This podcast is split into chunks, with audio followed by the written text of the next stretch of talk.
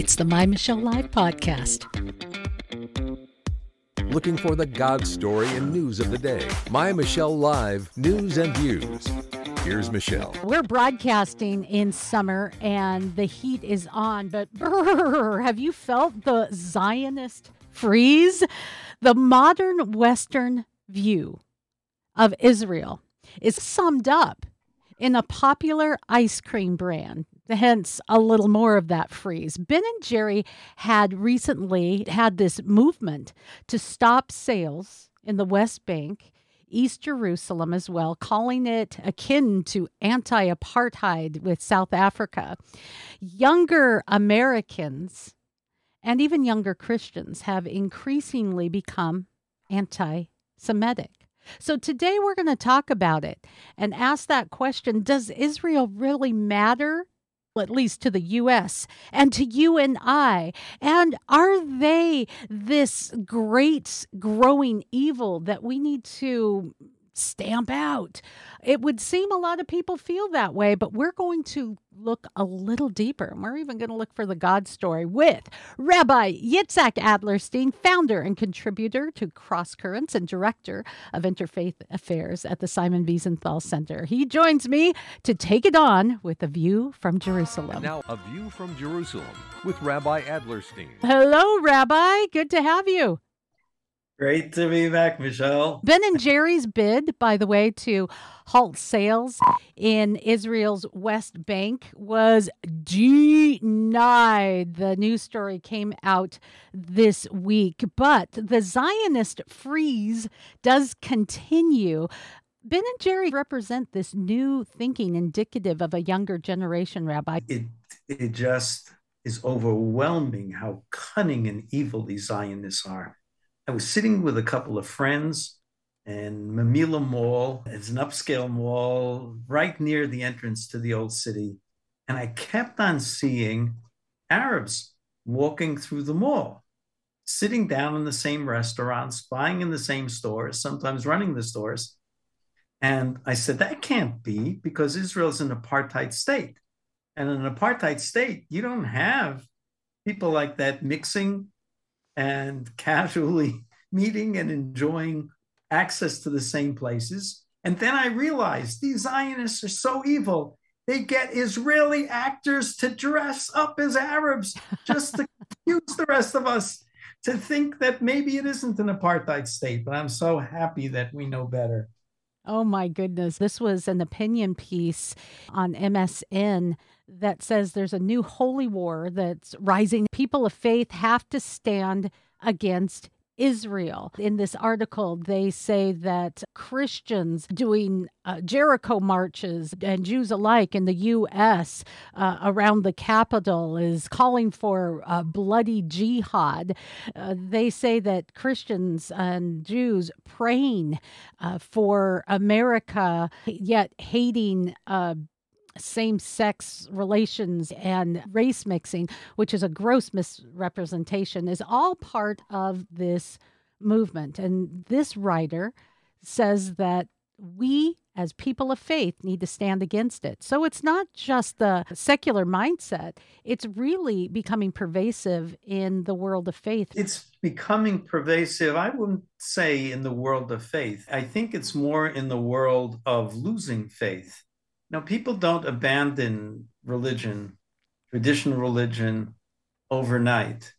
Not individuals and not denominations and, and, and churches. They gradually lose their enthusiasm for the past. They lose their connection to the past. They question everything that was of value in the past, but they hold on to certain core values.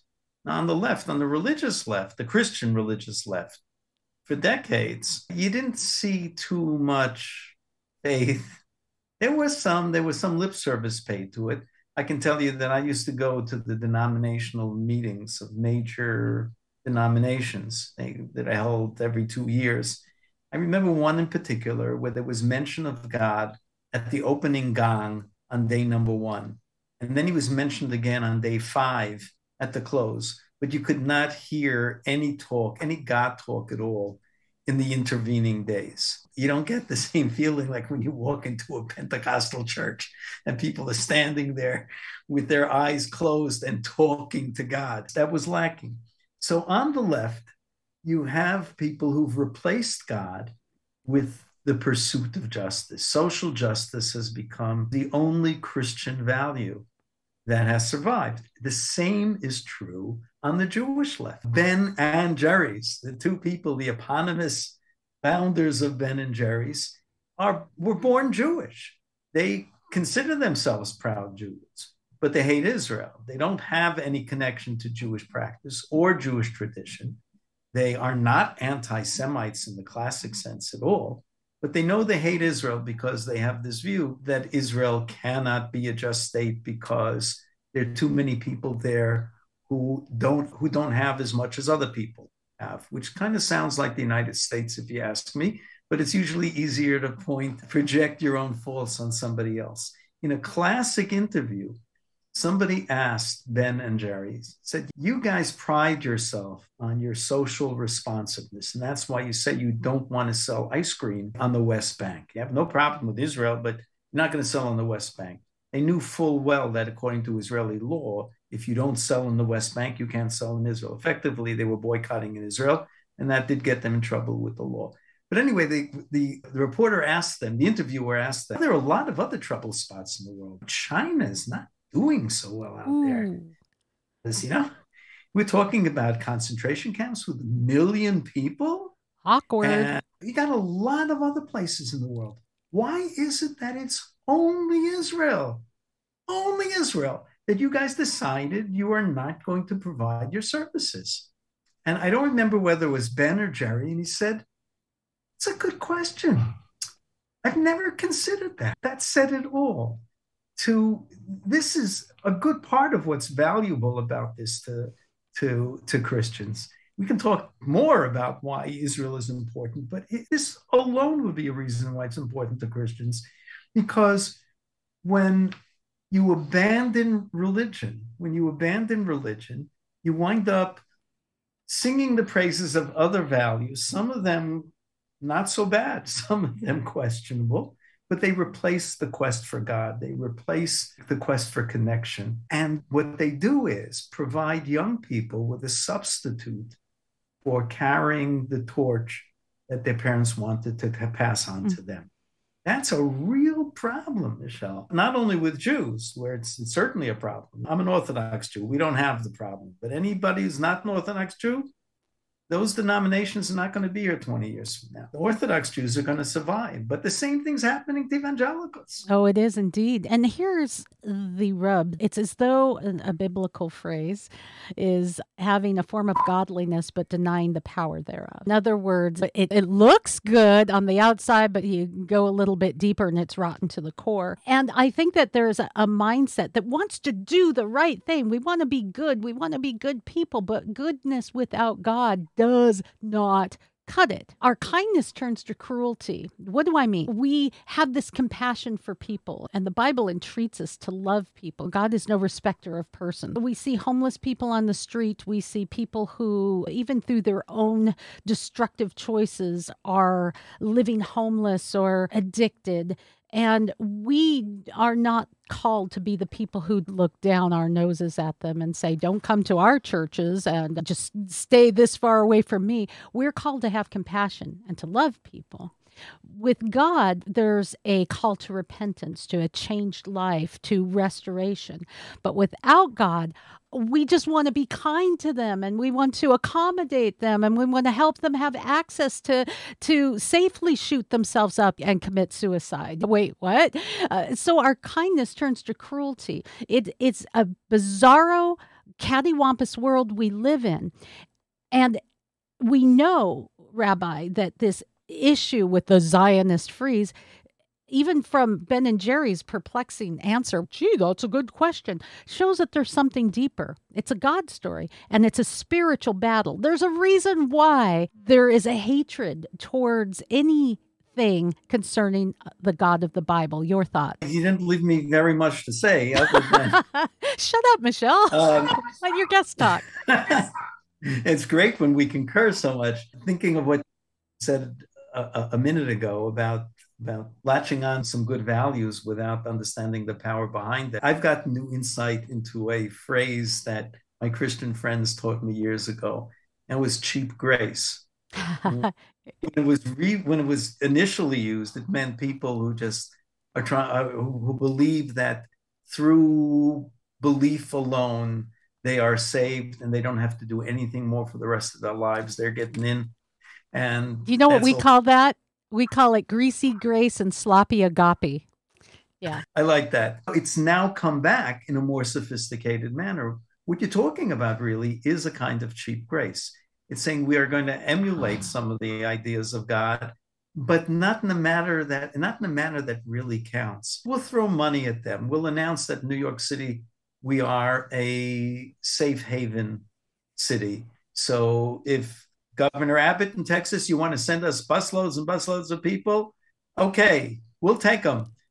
But now we're going to appeal to the federal government to bail us out because we have no idea what to do. because we don't like it. And there's another woke company from my corner of the world in Seattle, Starbucks. They had compassion on the homeless and had a, a company wide edict that anyone can use our bathrooms. This is a safe haven. All are welcome. Now in Seattle, a couple of my favorite stores decided to close because their policy was making it unsafe for workers and for customers. There were people who were shooting up in bathrooms. So our kindness, again, turned into cruelty and I would say stupidity. So their worldview just didn't work out in the end.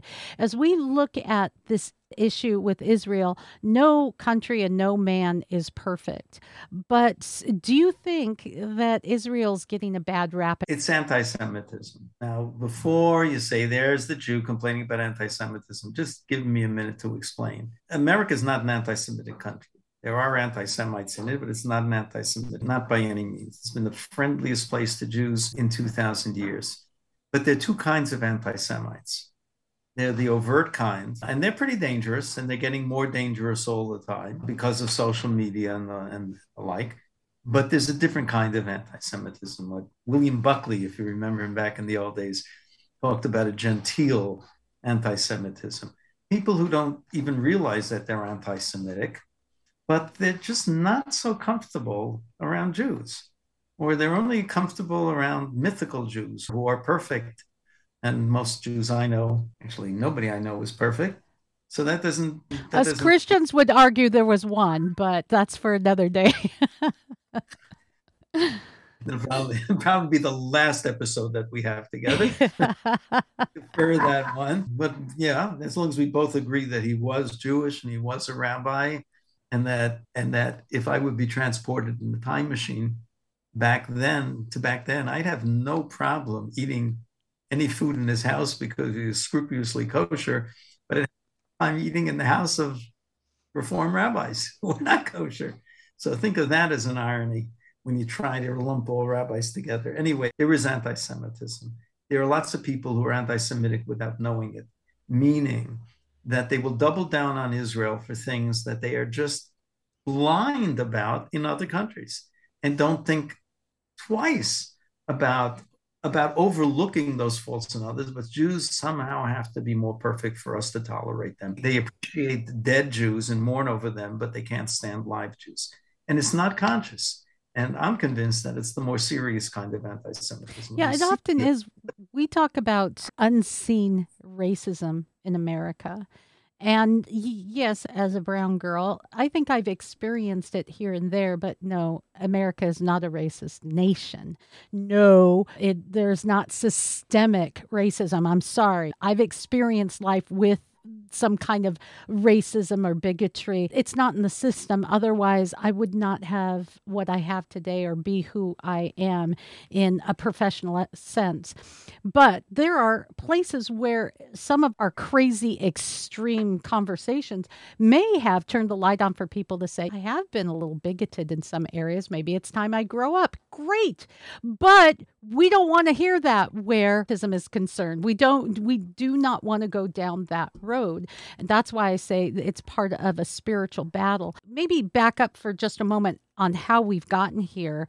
The first thought in my mind was we don't teach history in very well in schools any longer. We are more interested in debating do you know what a male or a female is? That's, a, that's okay since the Supreme Court justice doesn't know either. Thank you. And so we're very far removed from the Holocaust. We're very far removed from some of the extraordinary history and miraculous intervention, godly interventions with the Six Day War. We're, so, so many of us uh, now adults have no connection whatsoever to some of that history. That's a major problem. The, the rewriting of history is even more dangerous than ignoring it altogether. Mm. People vie for control of children's minds and how they're going to teach history. And what was it, the 1610 Project? Have yeah. wrong year. The, you know, instructing people that America was a foundational principle of America was racism without slavery, then it would have been the United States of America. And that, that I think every nation in the world could say that because slavery has been a part of every nation in the world. It's a human condition problem, not a white man problem. And that's where we like to segment ourselves. Part of being uh, anti-Semitic is uh, more of this division that divides and conquers us instead of recognizing that we are one race and that is the human race. We all have a sin problem. We all need that connection with God. Rabbi, our national media covers Israel to a large degree as a great evil and the apartheid that's happening and the Palestinian issue. Can you give us a view from Jerusalem on what that story really is? Glad you don't have any major corporate sponsors because they probably pull the plug after this. But there's a simple pragmatic reality that we have to keep in mind, and that is just so important for Christian listeners to really internalize it that it's not just that a generation has grown up without a connection to the past and doesn't know anything about the miracles of 1967, doesn't realize at all that the nations around Israel were established exactly with the same pen stroke that Israel was in the aftermath of World War One, and that there's nothing more colonialist about Israel than there is about Jordan, Syria, and Lebanon. And besides just not knowing history, it's that people manipulated history. And where's the manipulation going on? It's going on at universities, where this is no secret. Faculties are overwhelmingly to the left. You have a hard time getting appointed to any position if you if your political positions are right of center. Certainly, if you actually believe in religion, and there's an ethos in the university of people who really have rejected God and now use their bully people and bully pulpit, and they've done it now for two generations. So you have people who really have replaced God. You take people who still have some reverence for God and for past and know their parents and grandparents, and they're lost in a combination of what they're getting on mainstream media, which is governed by people who went through that you know, those university years, and the university experience itself. It doesn't start there, as, as people have pointed out. The average kid who is lost to Christianity is lost by the beginning of high school. And that's that's because those values, those rejection of God values, are incorporated in mass media, in the games kids are playing, in social media, so that the only way to bring up kids who are who have the idea of holiness in their vocabulary is to band together in communities of faith and then to have your own schools. In the Orthodox world, the view from Jerusalem is there is no such thing as an Orthodox Jew who sends their kids to secular schools. Not in America and not in Israel. The majority of schools are secular. If you care about God, then you want to make sure that godliness connection with God, not through brainwashing, it just doesn't work. But you want to give your kids a foundation You want to keep your kids connected with God in everything they do, in their recreation, in their reading, and in, in the friends they keep, and the values that they're picking up in the classroom. You just can't do that hmm. without education. It's, it no. tears heart out to see people who homeschool their kids for elementary school. And then at the absolute worst time in their lives, when hormones start to kick in, they'll send their kids to secular high schools. And that's it, it, it's just an undoing of everything that, that they cared about in the past. I applaud the new movement of increased homeschooling. We learned we can do it during the pandemic, and there's a lot of resources good for you because God says in his word, test me, try me, prove me. And of course, that's specific in Malachi, but the God would even say, go ahead, test me on this, is really huge to me because we do not like to be tested on our ideology, on our thoughts, on our supposed subtle science. But yet God says, go ahead, bring it on. Come on. God says that. Who are we? We are not above God. So in in educating your kids and a biblical worldview says it's okay to bring on challenges. It's okay to listen to other points of view. Just be grounded in your point of view, be grounded in the Bible, and bring on those challenges. And let's see what really weighs out. And that is what's truly important with not only Uh, looking at the world through your worldview, but looking at the news with things like Israeli Palestinian relations. And I wanted to circle back to that because a lot of Americans do not understand what's really happening there. We get fed one view of the news. If you could sum up maybe another view, what would you say to our audience? Say that life is complex. Don't make any judgment about complex things until you study what is actually going on. Fair enough. You, this view of Israel as an apartheid state, you land at the airport and you that it's not true. You go any place in the country, it's not true. We hear about apartheid roads. I travel all the time through the occupied West Bank, and I've I haven't encountered one of those roads yet. It's a country which is dynamic, full of diversity. Uh, more than half of the country is not white. I don't know what you'd call them, brown, like you. Uh, the majority of Jews here are Sephardic. They are dark, so there's a gene component there also, but it's very hard to call this. And it goes against the narrative, and yet that's what we really need to be looking at. Look a little bit closer before you make a judgment. For many of us, I gotta, I have to relate one one thing that happened to me just like a yes. week or two ago about it on cross currents. I had a charming guest at my house on Friday night, week two weeks ago. Can't give away too much about her because people will figure out who she is, which would not be appropriate. But it comes from a Palestinian Christian family, family that is anti-Israel strongly, suffering in the city they are, where there used to be a very strong Christian presence. It happens to be a very important city to Christianity. And now Christians are down to 6% of that city.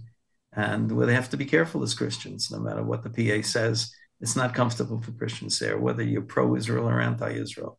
I know some pro Israel people in that city, of uh, pastor friends of mine, but they're the exception. Anyway, this young lady, very bright, charming, multiple degrees, spent years studying uh, studying abroad, can live any place in the world that she wants, but she wants to rescue her parents. But she comes from a family that is not exactly pro Israel, quite the opposite. Yet she considers herself entirely pro Israel. So I asked her what happened. She was brought to my table by somebody who's working for a Christian or a leftist Christian organization that is decidedly not friendly to Israel. He brought it to my table and said, The two of you are going to gang up on, on me. So, what was the story with this young lady? How did she turn pro Israel? I asked her. She said it was very simple. I started reading the Bible. That was it. Wow. Bible, the Bible taught me that, that that the Jews are not imposters, that they are stakeholders here minimally, that God did promise them something about this country. And I just can't buy the narrative. That the, the new narrative of the PA is that this is supposed to be the workaround for Christians. That no, the Jews may go back to biblical times, even though we don't acknowledge that either. But even if it's true, we Palestinians go back further than that because we are descendants of the Canaanites. We are, which you know is just a gross historical distortion. There's no truth to that at all. The, the Arabs here are Arabs who came from North Africa uh, hundreds and hundreds of years ago to be true, but but they're not the Canaanites. But it's just interesting that they're trying to make an argument with a Christian argument that yeah we're Canaanites, so we're the original founders here. It's like telling the uh, people in London that you better move over because the uh, the Celts are back, and you guys are descendants of the Angles and the Saxons uh, a thousand years ago. So move over. And, and these divisions are such a horrific distraction to the deeper narrative. And I say that is the God story. The story, as I mentioned, of humanity. We have a need for a savior. And when you see the farther removed we are from the God story, the more the division, the more the angst we see coming from our segments of society. But as we wind up our time together, I wanted to share some good news. This month, Auburn University men's basketball team became the first major American college to visit Israel. Now, their coach, Bruce Pearl, said, I am a Jewish American basketball coach. I'm a proud Zionist. They, he said they love us in Israel and therefore they love the athletes that go to Israel. Many players during this, by the way, uh, folks were baptized in the Jordan River. It was quite an extraordinary event. As we say, yeah, there's breakdown. Yeah, there's a Zionist freeze. Maybe but there's also a strong movement of people who are not woke, but are awakening to the God story. In fact, Rabbi, there is this as well. It's the return to Israel is a big movement that we'll be talking about more on My Michelle Live. It's a movement to uh, repentance to reunification with with Jews and it's astounding. So from a biblical perspective, I'll give my final word and then I'll give the final word, the final word to our rabbi. From a biblical perspective, our program today comes with a warning, a very strong warning that we actually need Israel more than Israel needs the United States. Genesis 12, 2 and 3 say, I will make you, speaking to Israel, a great nation. I will bless you. I will make your name great so that you will be a blessing. I will bless those who bless you and curse those who curse you. Ouch. And all the families of the earth will be blessed through you. Again, Rabbi, important show with a warning we need you more than you need us. Oops. Okay, I'm going to go one up on you. I'd say that even more important than Genesis 12:3 is something an Anglican friend of mine taught me, and that is as non-Jews, as Christians, what evidence is there any place that God keeps his promises forever with people who are sinners and undeserving? And there's only one wow. text and that is the survival of the Jewish people. That is the rebirth of the Jewish people in the land of Israel. That is the only thing that Christians can hold on to as there as the concrete evidence in front of your eyes that God keeps that promise. On a more pragmatic note, not as important, but pragmatic, if you really are interested in the background and another view of Israel, but one not written by any extremist, there's a book I recommend again and again and again. It's called Letters to My Palestinian Neighbor by Yossi Klein Halevi. It'll give you a bite sized view of the history, of the arguments on both sides, the Israeli side and the Palestinian side, and a recipe, difficult recipe, but a recipe for achieving peace in the Middle East. I can't recommend it too highly. Well, thank you, Rabbi. And we'll put a link to that book actually in explanation of who we are and what we do wherever you're listening, watching, or viewing. Thank you, Rabbi. You are such a blessing to me personally, to our listeners. And I would encourage you as you're watching, listening, or viewing, like, share, subscribe, because we are part of the God story. God bless you. Thank you. More news and views at mymichellelive.com.